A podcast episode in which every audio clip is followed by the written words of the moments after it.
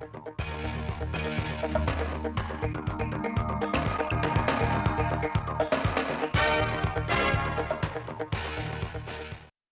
kính chào quý vị và các bạn đến với bản tin thời sự 16 giờ ngày 4 tháng 10 năm 2021 của Đài Phát thanh Truyền hình Thanh Hóa. Chương trình đang được thực hiện trực tiếp trên sóng FM tần số 92,3 MHz.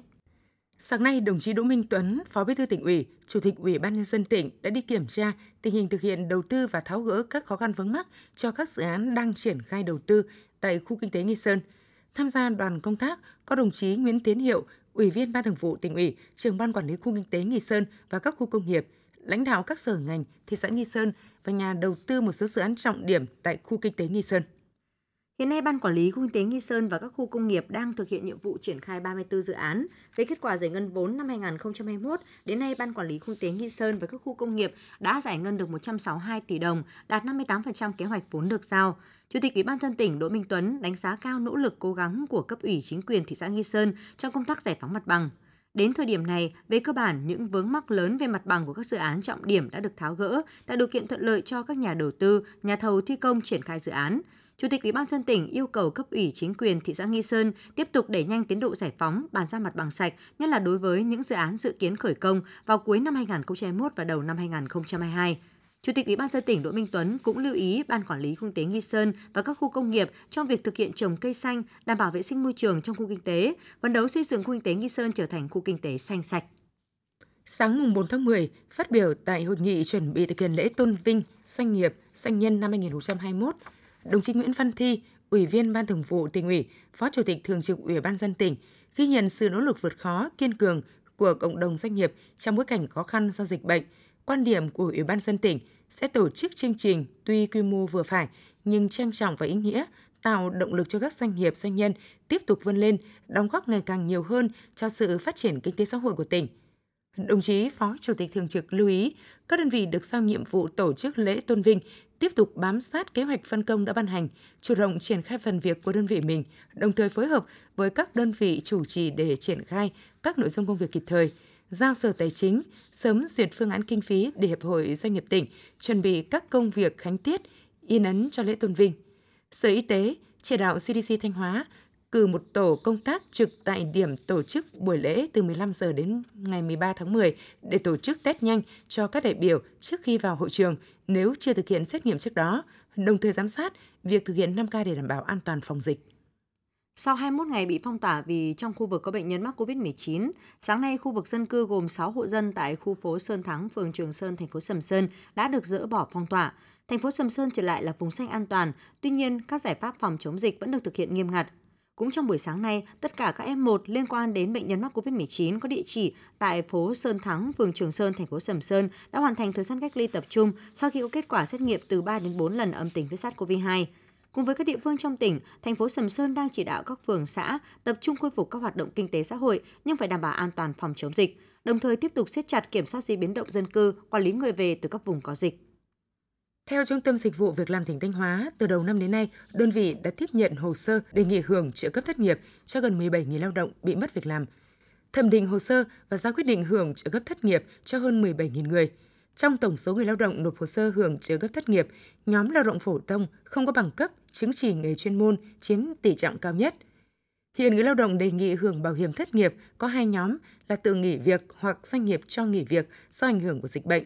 số người lao động bị mất việc do dịch chiếm hơn 60%.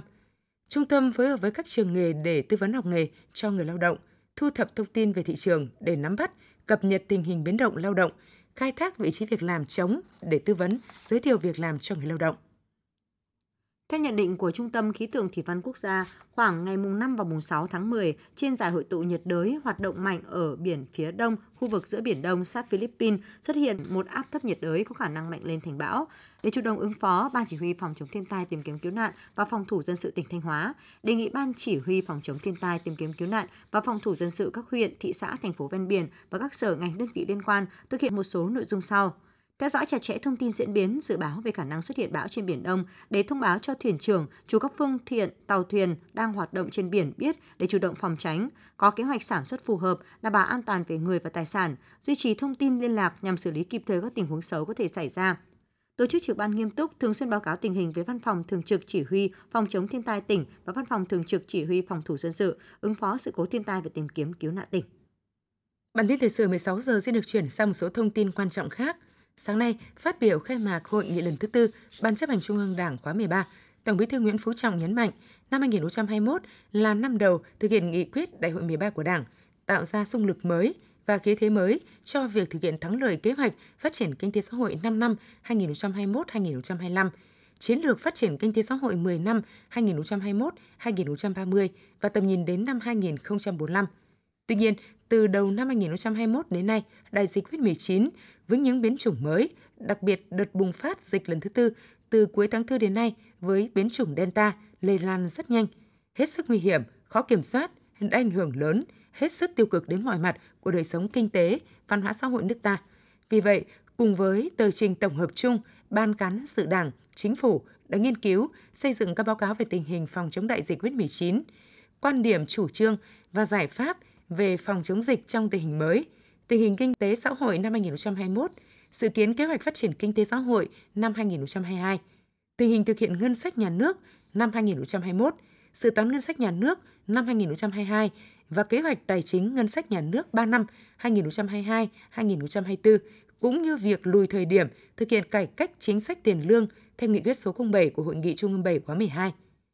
Nêu rõ, các báo cáo này có quan hệ hữu cơ mật thiết với nhau, Tổng Bí thư Nguyễn Phú Trọng đề nghị hội nghị dành thời gian nghiên cứu thật kỹ các tài liệu đã gửi và căn cứ vào thực tế tình hình ở các ngành lĩnh vực địa phương mình để thảo luận, đánh giá một cách khách quan, toàn diện tình hình phòng chống dịch bệnh, phát triển kinh tế xã hội 9 tháng đầu năm. Dự báo đến hết năm 2021, nhất là dự báo về tình hình đại dịch COVID-19 trên thế giới và ở nước ta trong thời gian tới. Phó Thủ tướng Vũ Đức Đam vừa ký quyết định số 1654 phê duyệt chương trình khoa học và công nghệ trọng điểm cấp quốc gia nghiên cứu sản xuất vaccine sử dụng cho người đến năm 2030. Mục tiêu của chương trình là nghiên cứu làm chủ công nghệ sản xuất vaccine sử dụng cho người, phấn đấu 100% vaccine trong nước đạt tiêu chuẩn tương đương với tiêu chuẩn quốc tế, bảo đảm cho chương trình tiêm chủng mở rộng và một số vaccine khác, từng bước đưa vaccine Việt Nam tham gia thị trường quốc tế. Đến năm 2025, làm chủ công nghệ sản xuất 10 loại vaccine và sản xuất được tối thiểu 3 loại vaccine. Đến năm 2030, làm chủ được công nghệ sản xuất 15 loại vaccine và sản xuất được tối thiểu 5 loại vaccine. Theo Hiệp hội Lương thực Việt Nam, giá gạo xuất khẩu 5% tấm của Việt Nam lại tăng trở lại, từ mức giá 415 đến 420 đô la Mỹ một tấn của tuần trước, tăng lên mức 425 đến 430 đô la Mỹ một tấn. Đây là mức giá cao nhất kể từ giữa tháng 7 năm 2021 đến nay. Lý giải nguyên nhân giá gạo xuất khẩu tăng, các thương nhân cho rằng do thị trường các nước ấm trở lại, nhu cầu nhập khẩu gạo của các nước khởi sắc hơn, trong khi nguồn cung tại Ấn Độ có nhiều yếu tố bất lợi do tình hình thời tiết đã ảnh hưởng đến vụ thu hoạch hiện nay. Ngoài ra, nhu cầu trong nước đang tăng lên trong bối cảnh chính phủ thu mua gạo từ nông dân để tích trữ vào kho dự trữ quốc gia, kích thích đầu ra để giá gạo trong nước tăng cao hơn. Chỉ trong một ngày thực hiện nghị quyết số 116 và quyết định số 28 của Chính phủ về hỗ trợ người lao động, người sử dụng lao động bị ảnh hưởng bởi đại dịch COVID-19, gần 3.600 lao động tại 20 tỉnh, thành phố đã được chi trả tiền hỗ trợ với tổng số tiền hơn 10 tỷ đồng. Gần 138.000 doanh nghiệp đơn vị đã được giảm mức đóng vào quỹ bảo hiểm thất nghiệp từ 1% xuống 0% cho hơn 4,4 triệu lao động. Với gói 38.000 tỷ đồng, Bảo hiểm xã hội Việt Nam sẽ giải quyết hồ sơ nhận hỗ trợ của người lao động trong 5 ngày. Nếu hồ sơ cần chỉnh sửa, việc giải quyết kéo dài tối đa 10 ngày. Lãnh đạo cơ quan Bảo hiểm xã hội Việt Nam cho biết, thời gian này được rút ngắn 5 đến 10 ngày so với quyết định của Thủ tướng. Trưa nay mùng 4 tháng 10, Sở Y tế Hà Nội thông báo có thêm 2 trường hợp dương tính với virus SARS-CoV-2 thuộc chùm ca lây nhiễm tại Bệnh viện Việt Đức. Các ca mắc mới phân bổ tại quận Hoàn Kiếm thuộc chùm ca bệnh liên quan đến Bệnh viện Hữu nghị Việt Đức. Như vậy, tính từ 18 giờ ngày 3 tháng 10 đến 12 giờ ngày 4 tháng 10, thành phố ghi nhận 8 ca mắc, trong đó 4 ca khu vực phong tỏa, 4 ca khu vực cách ly. Cộng dồn số mắc tại Hà Nội trong đợt dịch thứ tư từ ngày 27 tháng 4 là 4.010 ca. Sở Y tế tỉnh Bình Dương cho biết, theo đánh giá mức độ nguy cơ, tỉnh Bình Dương hiện có 85 trên 91 đơn vị hành chính cấp xã bình thường mới là vùng xanh, chỉ còn 6 trên 91 đơn vị nguy cơ là vùng vàng. Tính đến nay, tỉnh Bình Dương không còn đơn vị hành chính cấp xã nguy cơ cao là vùng cam và nguy cơ rất cao là vùng đỏ. Đánh giá mức độ nguy hiểm theo ấp khu phố, Hiện tại tỉnh có 519 ấp khu phố bình thường mới, 58 ấp khu phố nguy cơ, 7 ấp khu phố nguy cơ cao và một khu phố nguy cơ rất cao. Hiện tình hình dịch trên địa bàn tỉnh đã được kiểm soát và từng bước phục hồi nền kinh tế xã hội. Tỉnh Bình Dương đang tập trung tiêm vaccine với năng lực tiêm từ 100.000 liều một ngày trở lên đối với số lượng vaccine mới được Trung ương phân bổ, trong đó ưu tiên tiêm mũi 2 cho công nhân lao động. Thành phố Hồ Chí Minh lên kế hoạch mở cửa lại các chợ truyền thống để phục vụ nhu cầu của người dân, Sự kiến bắt đầu từ ngày 5 tháng 10. Theo thống kê của Sở Công Thương, hiện Thành phố Hồ Chí Minh có khoảng 15 chợ truyền thống đã mở cửa hoạt động trở lại, trong đó chủ yếu tập trung ở huyện Củ Chi và huyện Cần Giờ. Hiện thành phố đang ra soát để từng bước mở cửa các chợ truyền thống an toàn theo lộ trình 10% lên 20%, 30%, 50%. Điều kiện là tất cả tiểu thương và nhân viên lao động tại chợ được tiêm hai mũi vaccine ngừa COVID-19 và bảo đảm đáp ứng tất cả tiêu chí trong bộ tiêu chí hoạt động an toàn chợ đầu mối, chợ truyền thống vừa mới được ban hành. Quý vị và các bạn vừa theo dõi bản tin thời sự trực tiếp 16 giờ của Đài Phát thanh Truyền hình Thanh Hóa. Xin kính chào và hẹn gặp lại.